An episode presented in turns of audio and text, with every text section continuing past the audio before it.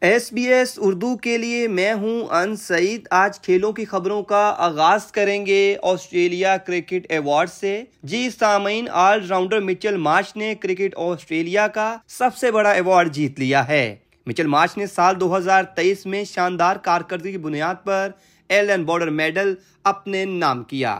مچل مارچ دو سو تیئیس ووٹ کے ساتھ یہ میڈل جیتنے میں کامیاب ہوئے۔ جبکہ کپتان پیٹ کمنز ایک سو چوالیس اور سٹیو سمیت ایک سو اکتالیس ووٹوں کے ساتھ دوسرے اور تیسرے نمبر پر رہے۔ مچل مارش گزشتہ ایک دہائی کے بعد یہ اعزاز حاصل کرنے والے پہلے آل راؤنڈر ہیں۔ اس سے قبل شین واٹسن نے دو ہزار گیارہ میں یہ ایوارڈ جیتا تھا۔ دوسری جانب آسٹریلین وومن کرکٹ ٹیم کی آل راؤنڈر ایشلے گارڈنر نے بلینڈا کلارک ایوارڈ جیتا ہے۔ انہوں نے اپنے کیریئر میں یہ ایوارڈ دوسری بار اپنے نام کیا ہے۔ میلبرن کے مقامی ہوٹل میں تقریب کے دوران گفتگو کرتے ہوئے اوپنر خواجہ عثمان نے سالانہ ایوارڈ کے انعقاد کو خوش آئین قرار دیتے ہوئے کہا کہ کھیل سے ہٹ کے ایک دوسروں کی کامیابیوں کا جشن منانا چاہیے۔ اس طرح کے ایونٹ میں شرکت کر کے بہت اچھا لگتا ہے۔ آسٹریلیا کے ساتھ کرکٹ کوئی آسان کام نہیں۔ میں بہت فخر محسوس کرتا ہوں۔ بہت وقت اور محنت لگتی ہے۔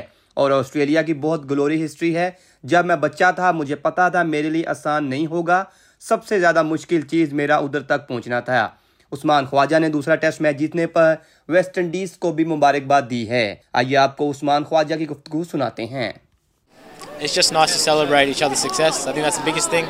We get to come here and there's a lot of individual awards which you don't really pay attention during season because you're worried about winning games and performing and doing well. But it's nice to reflect not only if you've done well, but if your teammates have done well. I think it's a really cool, cool thing to do.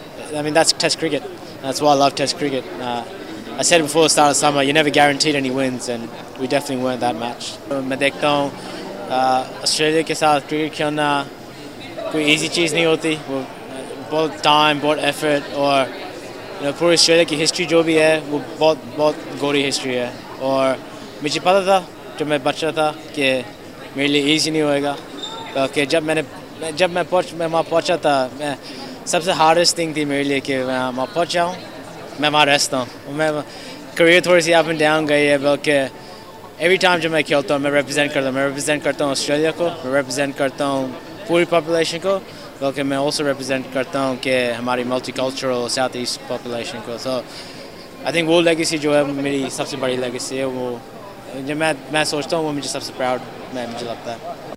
یہ آپ نے گفتگو سنی، عثمان خواجہ کی اور آپ بات کرتے ہیں پاکستان کے بیٹر فخر زمان کی۔ جی سامعین، پاکستان کرکٹ ٹیم کے بیٹر فخر زمان نے آسٹریلیا کے شہر میلبرن میں اکیڈمیاں قائم کر دی ہے۔ فخر زمان نے نیوزی لینڈ کے خلاف سیریز مکمل ہونے کے بعد آسٹریلیا واپس پہنچ کر کرکٹ اکیڈمی کا افتتاح کیا۔ فخر زمان کا ایس پی ایس اردو سے گفتگو کرتے ہوئے کہنا تھا کہ اکیڈمی کے بچوں کے لیے کوئی عمر کی حد نہیں رکھی گئی۔ اکیڈمی بنانے کا مقصد کھلاڑیوں کی بنیادی چیزوں پر کام کر کے ٹیم تیار کرنا ہے۔ آسٹریلیا، دبئی اور پاکستان سے اکیڈمی کی ٹیموں کا تبادلہ کریں گے۔ پاکستان میں دو اکیڈمیز قائم کر چکا ہوں۔ ایک اور پر کام جاری ہے۔ ہم نے اکیڈمی میں اسکالرشپ پر کھلاڑیوں کو رکھا ہے۔ میں نے بڑی مشکل سے کرکٹ کھیلی ہے اور اب چاہتا ہوں دوسروں کو یہ مشکلات کا سامنا نہ کرنا پڑے۔ انٹرنیشنل کرکٹ کی وجہ سے بہت بیزی شیڈیول رہتا ہے، لیکن جب بھی ٹائم ملے گا، یہاں میلبرن ضرور آؤں گا۔ آئیے آپ کو فخر زمان کی گفتگو سناتے ہیں۔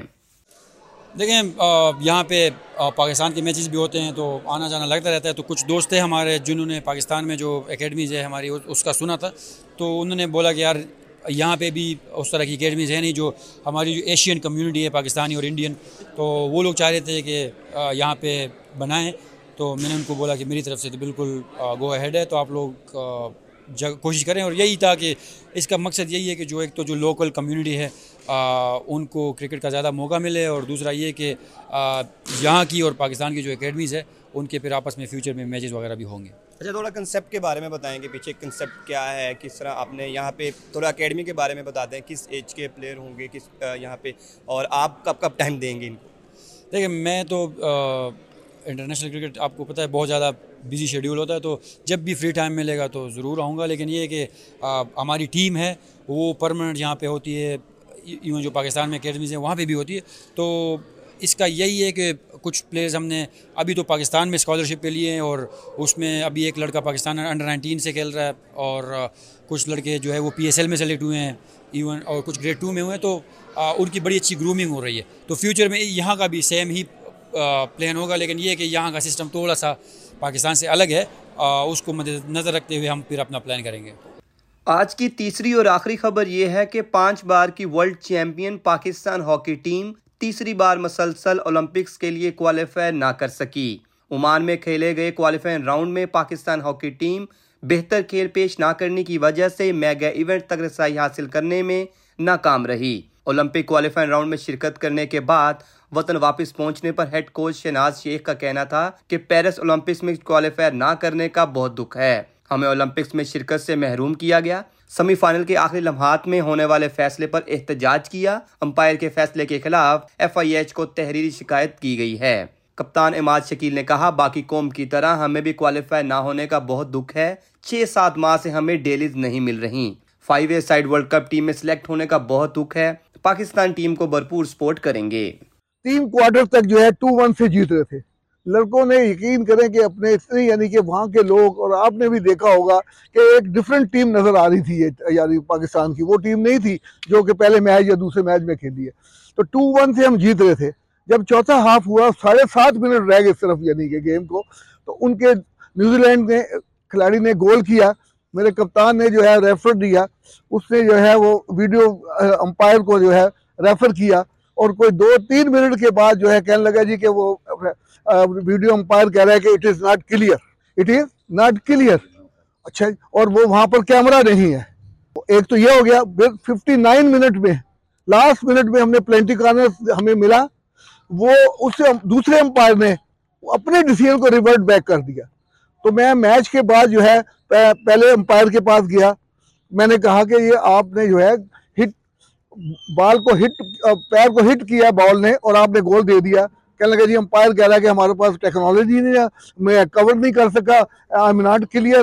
میں نے کہا وٹ ڈو مین بات ہے اسے اولمپک اور میں نے بتایا کہ لوگ نیشن جو ہے ہماری، یہ چار سال انتظار کرتی ہے۔ لڑکوں نے چار سال اپنے ماں باپ بہن بھائیوں کو چھوڑ کے اس کی تیاری کی ہے۔ اور آپ نے ایک جنبش میں یعنی کہ وصل کی، ہم یعنی کہ ہمیں ڈپرائیو کر دیا اپنے لے کے۔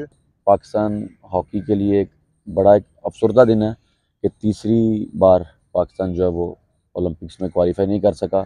ہمارے پاس جن وسائل سے ہم وہاں پہ گئے، ایک دن پہلے ہم وہاں پہ ٹیم ہماری اکٹھی ہوئی ہے۔ ٹریننگ کا ہمیں ٹائم نہیں ملا فیسلٹیز بالکل بھی نہیں تھی سپورٹ بالکل بھی نہیں تھی۔ بچوں نے جو محنت کی ہے، آپ سب لوگوں نے دیکھی ہے، پوری قوم نے دیکھی ہے۔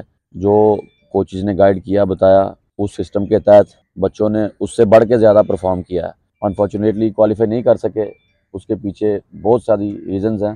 میں یہی کہنا چاہتا ہوں کہ جو پاکستان ہاکی ہے اس کو راہ راست پہ لانے کے لیے اس پہ بڑا زیادہ کام کرنے کی ضرورت ہے۔